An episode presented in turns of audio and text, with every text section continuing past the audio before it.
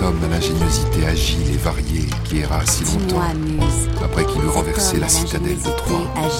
Et, il vit les cités de peuples nombreux. Et dans son cœur, il connut leur esprit. Et dans son cœur, il endura beaucoup de maux. Chante, déesse. Puisqu'il faut mourir, la colère désastreuse d'Achille. J'affronterai cette épreuve. La vraie vie des héros de l'Antiquité.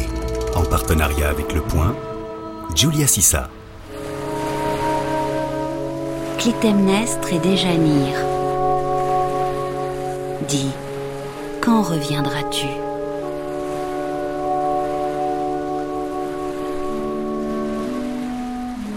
Un mâle héros s'en va, se lance dans le monde et ensuite il revient. Ce double mouvement définit la vie héroïque au masculin. Il y a les allées, vers la citadelle imprenable à conquérir, les monstres irrésistibles à maîtriser, les objets précieux à rechercher, et ensuite il y a le retour, qui sont souvent non moins impossibles. C'est logique. Les héros ne vont pas s'égarer dans la nature, ils rentrent chez eux ou du moins un pays grec, là où des femmes les attendent. Il leur arrive aussi de ramener des femmes, rencontrées et même capturées. Le récit n'arrête pas. Encore une séquelle, encore une saison. Le thème du retour, en grec nostos, d'où nostalgie, est omniprésent dans la mythologie antique. La mythologie est une pensée narrative. Comment est-ce que l'on raconte la situation du retour dans la vie des héros et des héroïnes Comment est-ce que l'on pense leur manière de vivre ces moments? Après l'Odyssée, le théâtre nous offre la version la plus riche de ce pensée raconté.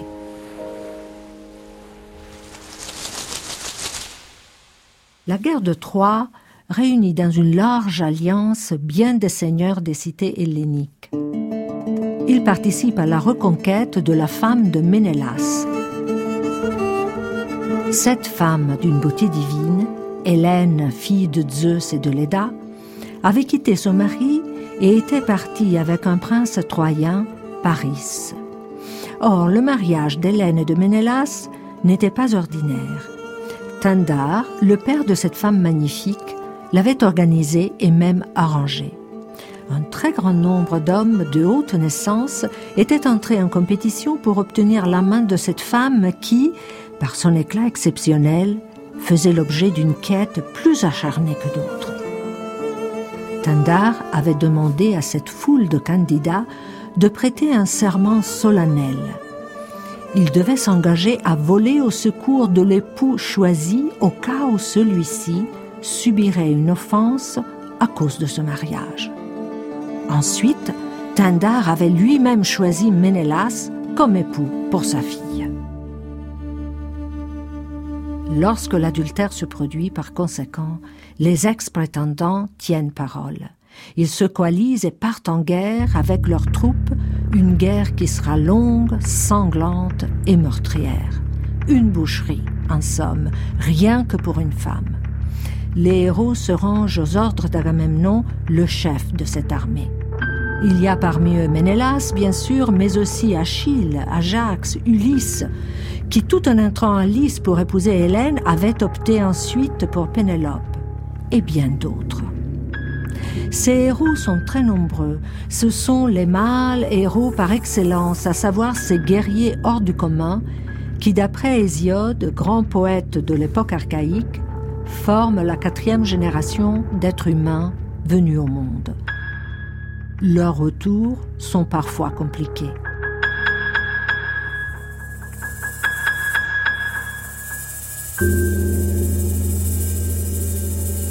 À son retour de Troie, Agamemnon, roi de Mycène, se présente devant son épouse, accompagné d'une jeune femme, Cassandre, prophétesse d'Apollon, accessoire érotique dans le butin de guerre.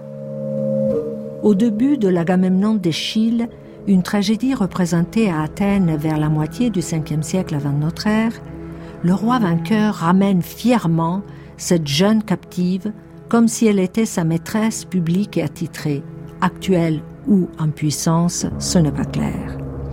Cassandre devient tout de suite un personnage important. Elle annonce fameusement tout ce qui, malgré l'incrédulité générale, va se produire. Elle joue donc un rôle capital, c'est elle et elle seule qui connaît la suite. Or, Clytemnestre a déjà une très bonne raison d'en vouloir à son mari. La mort d'Iphigénie, sa fille bien-aimée, qu'Agamemnon a sacrifiée à une déesse cruelle, Artémis, la Vierge chasseresse. Artémis avait demandé cette immolation afin de permettre à l'armée grecque de naviguer vers Troie. Le roi guerrier, Agamemnon, avait obtempéré. Il avait décidé du destin de sa fille sans obtenir l'approbation de sa femme. Voici comment le cœur des vieillards raconte cette mise à mort, un véritable infanticide dans l'Agamemnon d'Échille. Ayant ainsi soumis son esprit au joug de la nécessité, changeant de dessein sans pitié, furieux, impie, Agamemnon prit la résolution d'agir jusqu'au bout. Ainsi la démence, misérable conseillère, source de la discorde, rend les mortels plus audacieux. Et il osa égorger sa fille afin de dégager ses nefs et de poursuivre une guerre entreprise pour une femme. Et les chefs, avides de combat, n'écoutèrent ni les prières de la Vierge, ni ses tendres supplications à son père, et ils ne furent point touchés de sa jeunesse. Et le père ordonna au sacrificateur, après l'invocation, d'étendre la jeune fille sur l'autel, comme une chèvre, enveloppée de ses vêtements et la tête pendante, et de comprimer sa belle bouche, afin d'étouffer ses imprécations funestes contre sa famille. Mais tandis qu'elle versait sur la terre son sang couleur de safran, d'un trait de ses yeux, elle saisit de pitié les sacrificateurs, belles comme dans les peintures. Et voulant leur parler, ainsi qu'elle avait souvent charmé de ses douces paroles les riches festins paternels, quand chaste et vierge, elle honorait de sa voix la vie trois fois heureuse de son cher père.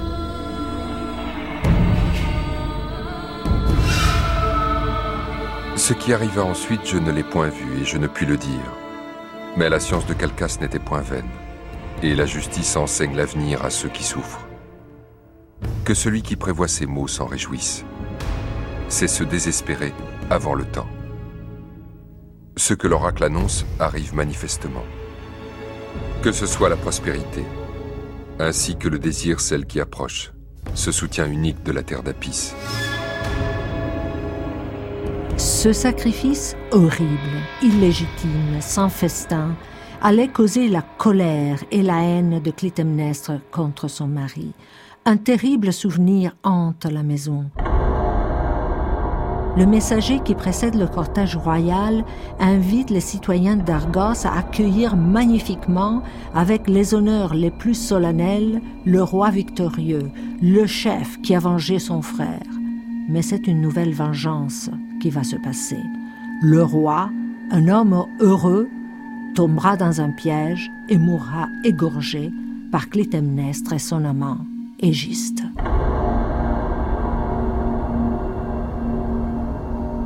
Triste conclusion d'une guerre qui commença à cause d'un adultère et se termina par un autre adultère. Dans les mots d'un poète de l'héroïsme, en plein 5e siècle avant notre ère, Pindare. Ce fut donc en vain que, pour venger Hélène, ce prince Agamemnon réduisit Pergame en cendres et dépouilla de leurs richesses ses palais somptueux. Tout ce sang versé et toutes ces ruines, rien que pour une femme, et finalement pour rien du tout.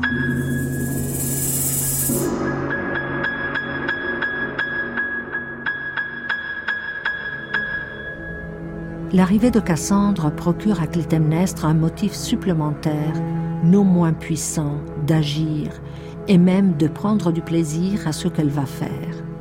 Elle pense que son mari a l'intention d'introduire la jeune femme dans la maison, à côté d'elle, sous le même manteau. Cassandre portera, annonce-t-elle, un assaisonnement inattendu pour le banquet sacrificiel que sera le meurtre de son mari la jalousie enrichit la saveur de la vengeance.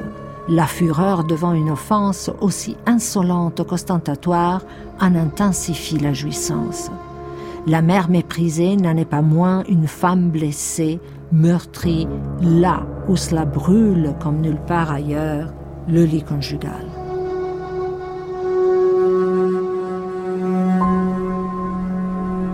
Le dramaturge qui créa Médée, Euripide, met en exergue ce motif dans sa propre version des vicissitudes de la maison des Atrides. Clytemnestre s'explique. Agamemnon a étendu Iphigénie au-dessus de l'autel, et il a moissonné la blanche joue d'Iphigénie. Si c'était pour préserver sa patrie de la ruine, ou faire la grandeur de sa maison, ou sauver ses autres enfants qui l'avaient tué, il sacrifiait un seul être à beaucoup d'autres, et je lui aurais pardonné. Mais en réalité, Hélène était une prostituée, et l'homme qui l'avait prise pour épouse n'a pas su châtier la traîtresse. Voilà pourquoi il a fait périr mon enfant. Mais enfin, bien qu'outragée, je ne me suis pas exaspérée, et je n'aurais pas tué mon mari. Mais il m'est arrivé avec une fille, une ménade en furie. Il l'a introduite dans son lit, et nous avons été deux épouses à vivre ensemble dans la même demeure. C'est un être dévergondé que la femme, je n'en disconviens pas. Et ce vice étant en elle, quand un mari commet la faute de mépriser le lit conjugal, la femme se laisse aller à imiter l'homme et se donne ailleurs un amant.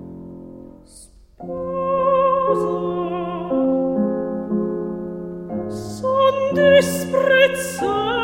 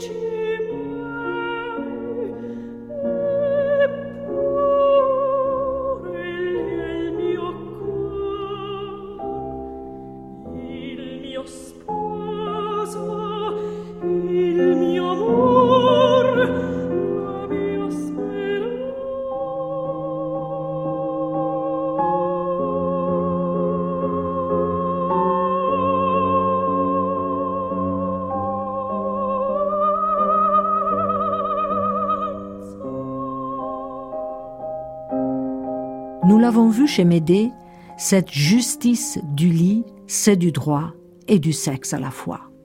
Le lit exige du respect, le type de respect que lui témoigne Ulysse à son retour à Ithaque auprès de Pénélope. Cette situation se produit systématiquement dans la vie des héros. Les mâles héros font la guerre, partent à la conquête d'objets resplendissants et inestimables, sont sommés d'accomplir une mission impossible après l'autre et, quel que soit le but, parcourent de grands espaces. Ils rencontrent des femmes partout.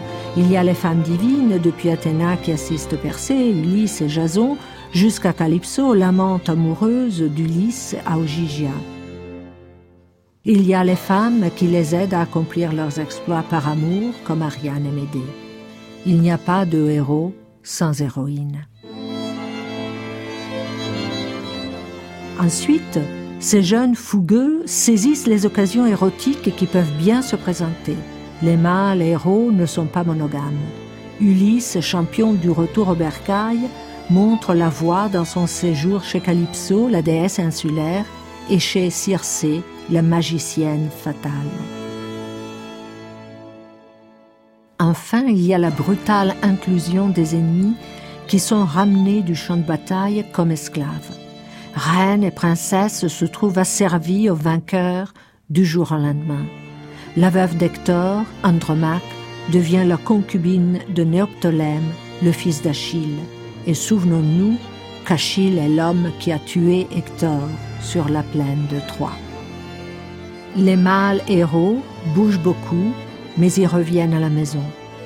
Le doute tourmente les épouses qui attendent. Reviendront-ils jamais? La vraie vie des héros de l'Antiquité. Giulia Sissa sur France Inter. La guerre de Troie n'est pas le seul ensemble narratif qui nous offre des retours tragiques. Sophocle composa un drame intitulé Les Trachiniennes, dont les protagonistes sont Héraclès et Déjanire, sa femme. Héraclès, le tueur de monstres en série, est toujours absent. Déjanire se fait du souci. La pièce s'ouvre avec le monologue mélancolique d'une femme esselée. C'est une sagesse vieille comme le monde qui dit que de toute vie mortelle, il faut attendre le terme avant d'affirmer qu'elle fut heureuse ou malheureuse. Hélas, je n'ai pas besoin d'être allée chez Hadès pour savoir combien la fortune aura pesé sur la mienne. J'habitais encore à Pleuron, dans le palais d'aîné, mon père, lorsqu'un mariage se présenta pour moi tel qu'aucune femme d'Étolie n'en connut de plus affreux. Mon prétendant n'était autre que le fleuve Akéloos, et pour demander ma main à mon père, il se rendait visible tour à tour sous la forme d'un taureau, d'un dragon au repli chatoyant et d'un homme à tête de bœuf dont le menton touffu laissait jaillir des fontaines d'eau vive. Pourvu d'un tel prétendant, pauvre fille que j'étais, je n'avais qu'un désir, être morte avant le jour de mes noces. Quelque temps après, par bonheur, survint l'illustre fils de Zeus et d'Alcmène. Il provoque l'autre en combat singulier et me délivre. Les phases de ce combat, que cela les retrace qui les ont suivis de sang-froid, je n'ai rien vu. J'étais assise, éperdue, tremblant que ma beauté ne fit mon malheur. Enfin, Zeus, arbitre, nous accorda une heureuse issue. Mais dois-je dire heureuse? Depuis le jour que sa victoire m'unit à Héraclès, je nourris crainte sur crainte et je vis à cause de lui dans une anxiété continuelle. Et d'une nuit à l'autre, les chagrins succèdent aux chagrins. Je lui ai donné des enfants.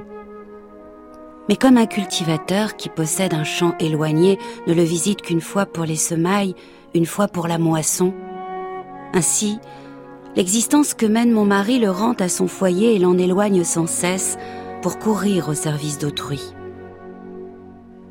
Aujourd'hui encore, bien qu'il ait glorieusement achevé ses fameux travaux, je tremble plus que jamais. Depuis qu'il a tué Iphitos, nous vivons en exil à Trachis, où l'on nous offre l'hospitalité, car Héraclès est parti.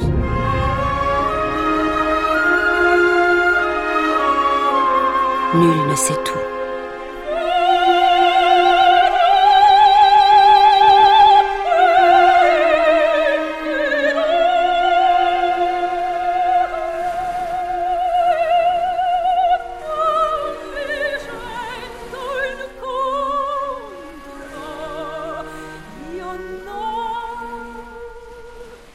Nous avons ici un aperçu de la vraie vie d'un héros dans les coulisses de sa performance épique.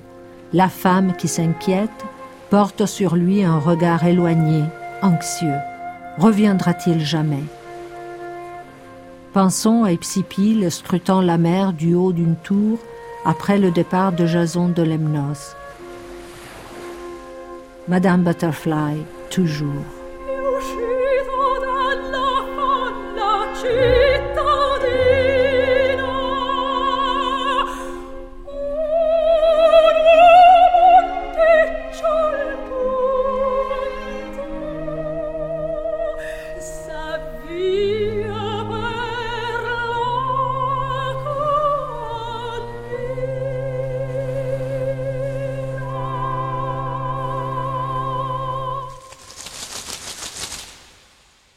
Déjanire et Héraclès forment un couple encore plus fabuleux que d'habitude. Leur rencontre ne fut pas exactement un coup de foudre romantique, mais s'inscrit dans la vie quotidienne de notre héros, à savoir la suite palpitante de ses travaux. Héraclès s'est battu pour conquérir Déjanire et il a dû se battre avec un rival pas ordinaire, appelé Achélos. C'est un monstre métamorphique. En l'affrontant, Héraclès a dû braver non pas un antagoniste individuel, mais toute une gamme de créatures hybrides. Un fleuve, un taureau, un dragon bariolé et un bœuf fontaine. Achéloos se transforme sans arrêt, une fluidité épouvantable, mais Héraclès n'a pas peur des exploits, il se tire d'affaire. Grâce à son sauveur, Déjanire échappe donc au mariage avec Achéloos. Imaginez ce que ce serait une vie conjugale avec un personnage pareil pour précipiter dans une autre angoisse. Héraclès ne change pas de forme anatomique sans doute, mais il pose un autre problème. Il n'est jamais là, Personne ne sait où il peut bien se trouver. À sa manière, Héraclès est insaisissable.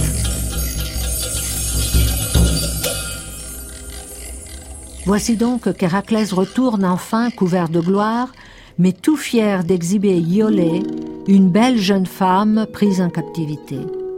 Sophocle nous dit qu'Héraclès pense offrir ce trophée érotique comme cadeau à son épouse bien-aimée. Lorsqu'elle reçoit la nouvelle que son mari approche et qu'elle aperçoit les captives parmi les gens qui accompagnent le retour du guerrier, Déjanire s'inquiète. On lui annonce qu'Héraclès a été pris de passion pour une jeune princesse, Iolée. C'est même pour elle qu'il aurait fait cette guerre qu'il a retenue si longtemps. Toute une guerre rien que pour une femme. Toujours le même scénario troyen. Eros, l'amour érotique qu'un dieu appelé Eros personnifie. Eros est responsable de l'absence d'Héraclès. Eros, il ne s'agit pas d'une prouesse sexuelle ou d'une infatuation sans lendemain. Héraclès est amoureux. Déjanir s'entend dire qu'elle doit se montrer raisonnable et généreuse, qu'elle pense au bonheur de son époux, qu'elle réfléchisse aussi à ce que c'est qu'un héros, à savoir un homme qui vit au superlatif, Héraclès est imbattable, indépassable, indomptable, mais il est vulnérable face à l'amour. Déjanir écoute attentivement ses bons conseils. Songe au bonheur de ton mari en même temps qu'au tien. Ne hais point cette femme. Ne renie pas les bonnes paroles que tu lui as dites. Partout ailleurs invincible, le héros cède en toute chose à l'amour qu'il a pour elle.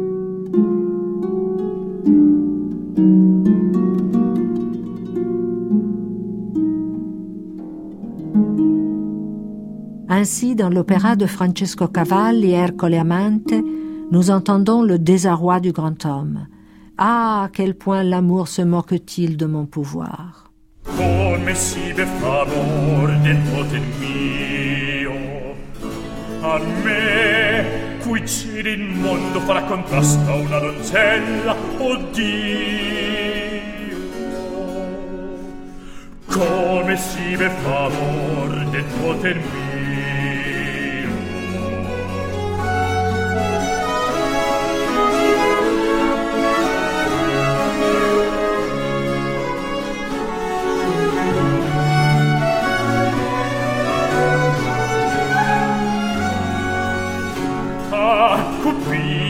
non so già per chi ciel soffrir ti deggia di Pluton l'orrida ridareggia un di che più ne onora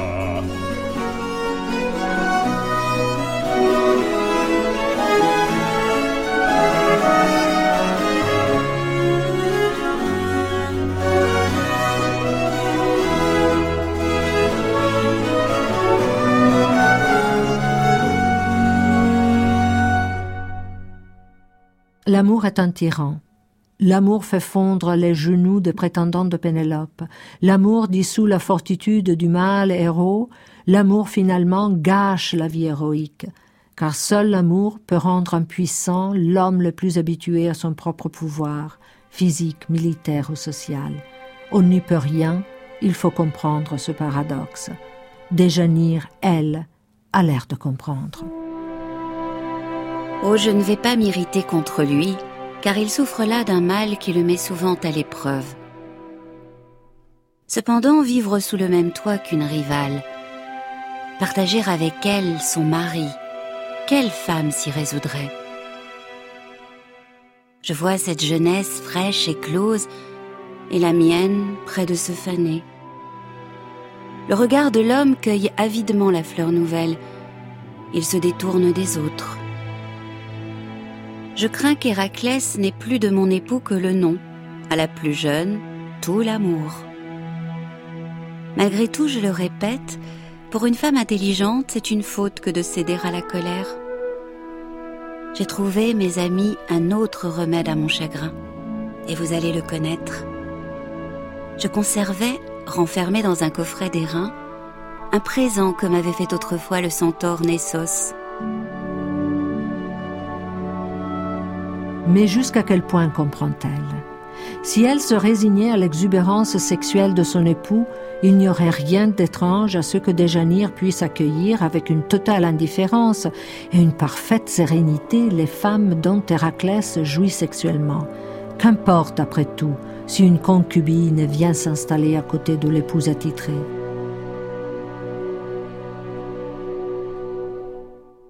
Dans une autre tragédie d'Euripide, Andromaque, Andromaque fait la leçon à une jeune princesse spartiate, Hermione. Une bonne épouse, dit-elle, doit tourner l'autre sein aux enfants de son propre mari. C'est ce qu'elle-même a toujours fait par amour d'Hector. Les vertus de l'épouse sont un filtre plus puissant auprès de l'époux que la beauté. Mais toi, dès qu'une chose te blesse, tu parles de la cédémone avec emphase, et Syros n'est rien à tes yeux. Tu étales ton faste dans une maison où règne la simplicité, et Ménélas est moins grand pour toi qu'Achille. Voilà ce qui t'aliène ton époux.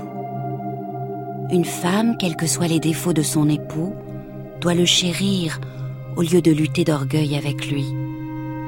Si tu avais épousé un prince de la Thrace, de cette contrée blanchie par les neiges, où le mari partage son lit et sa tendresse entre plusieurs femmes, aurais-tu tué tes rivales et mérité par là à tout ton sexe le reproche de lubricité? Quelle honte pour toi. Si nous sommes plus que les hommes sujettes à cette passion, nous savons du moins en régler les mouvements.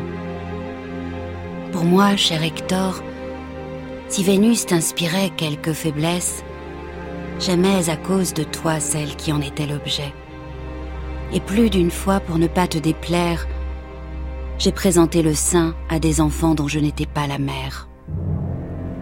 C'est ainsi que par ma vertu, je gagnais le cœur de mon époux. Mais toi, dans ton humeur jalouse, tu ne souffres même pas qu'une goutte de la rosée céleste s'attache à ton époux. Si ta mère aimait trop les hommes, ne cherche point femme à la surpasser. Les enfants nés de mères vicieuses doivent s'abstenir de les imiter, pour peu que la raison les inspire. Il faut penser toutefois que pour Déjanir, les choses ne sont pas aussi simples. Déjanir a le mauvais goût de tenir à son homme et de désirer son amour. Devant sa tentative de lui imposer une rivale sous le même toit et sous la même couverture, presque dans le même lit, elle plonge dans la détresse. Puisque comme toutes les héroïnes littéraires, elle est une femme active, elle essaye de faire quelque chose au lieu de se venger. Elle veut reconquérir le désir de son mari. Catastrophe. Longtemps auparavant, elle avait provoqué la passion bestiale d'un centaure, qu'Héraclès sans hésiter avait tué d'une flèche. Le monstre mourant avait voulu léguer à Déjanire quelques gouttes de son sang, un fluide avec le pouvoir d'un filtre d'amour, avait-il assuré. L'épouse d'Héraclès n'avait jamais eu recours à cet artifice, mais maintenant, se voyant soudainement trahie, négligée et menacée par une rivale, dans sa propre maison, elle pense en faire usage. Elle en imprègne une tunique qu'elle offre donc à l'infidèle afin de reconquérir ses attentions. Aussi loyale que Pénélope, Déjanire finira par causer la mort de son mari, exactement comme Clytemnestre. Le remède s'avère être en fait un poison qui brûle affreusement la peau et la chair. C'est une arme semblable à celle que Médée utilise pour éliminer sa rivale, un voile empoisonné. Héraclès meurt ravagé involontairement par le désir amoureux de sa femme.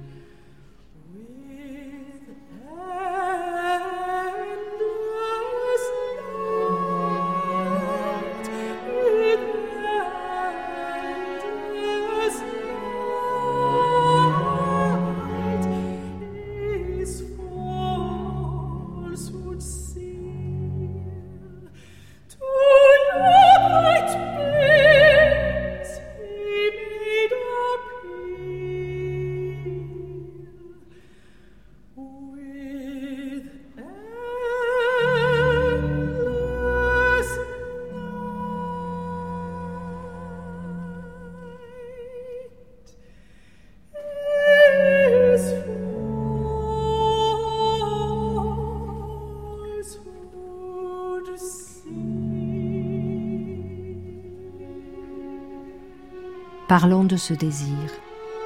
Elle a attendu avec dévouement et loyauté son mari parti en guerre. Lisons encore une fois une lettre inventée par Ovide au tournant du premier siècle de notre ère, celle que Déjanire adresse à son mari éternellement absent de la maison. Tous ses travaux et toutes ses femmes. Héraclès est hypersexué, Déjanire le sait et en souffre profondément.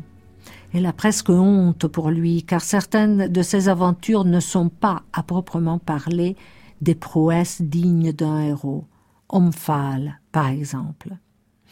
Déjanire pense avec tristesse aux conversations que son mari a dû faire avec la reine de Lydie, une maîtresse qui littéralement le maîtrise. Il a dû l'enchanter avec le récit de ses travaux. Ah, le charme des raconteurs, Othello, Ulysse.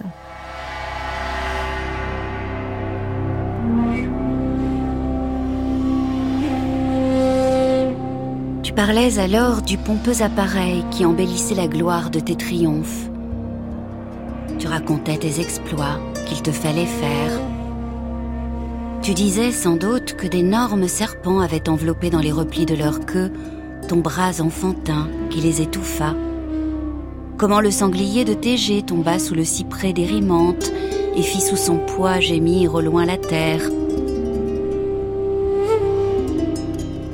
Tu nommais ni ces têtes exposées dans les palais de la Thrace, ni ces cavales engraissées du carnage des hommes, les cavales de Diomède, ni le triple monstre, possesseur des troupeaux ibériens, Gérion, qui malgré ses trois formes n'en avait qu'une, ni Cerbère, qui d'un tronc unique se partage en autant de chiens dont les têtes sont entrelacées de couleuvres menaçantes, ni l'hydre, qui de ses blessures fécondantes renaissait en rejetons fertiles et que ses pertes même enrichissaient. Ni cet ennemi qui, pressé par la gorge entre ton flanc gauche et ton bras gauche, y resta ainsi suspendu comme un pesant fardeau, le lion de Némée. Ni le bataillon équestre, qui malgré la rapidité de sa course et sa double forme, se vit chasser des monts de la Thessalie.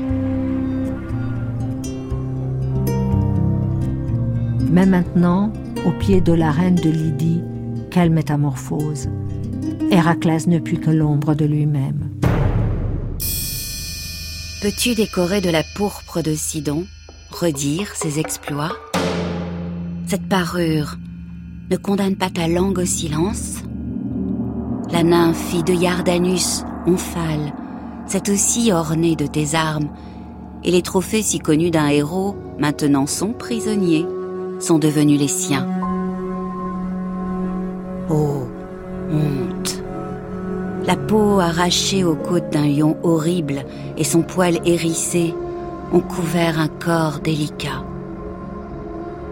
Tu te trompes, tu t'abuses. Cette dépouille n'est pas celle du lion, mais la tienne. Si tu fus le vainqueur du monstre, elle fut le tien. le héros se rend ridicule. Déjanire, épouse dévouée, rougit pour lui, mais elle le tue. Avec Agamemnon et Héraclès, la pensée narrative qu'est la mythologie explore les limites de l'extraordinaire héroïque. Dans la répétition des exploits et des prouesses, il y a un aspect de compulsion, de rodomontade, de gratuité. Aux femmes, la mission souvent impossible de gérer toute cette violence.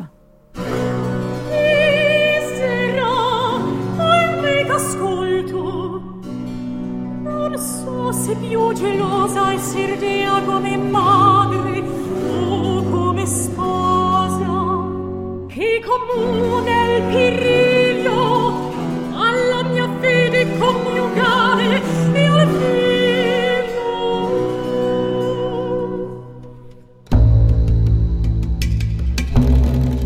La semaine prochaine, nous nous rendons chez Oedipe et Antigone, à Thèbes, la cité incestueuse et déchirée.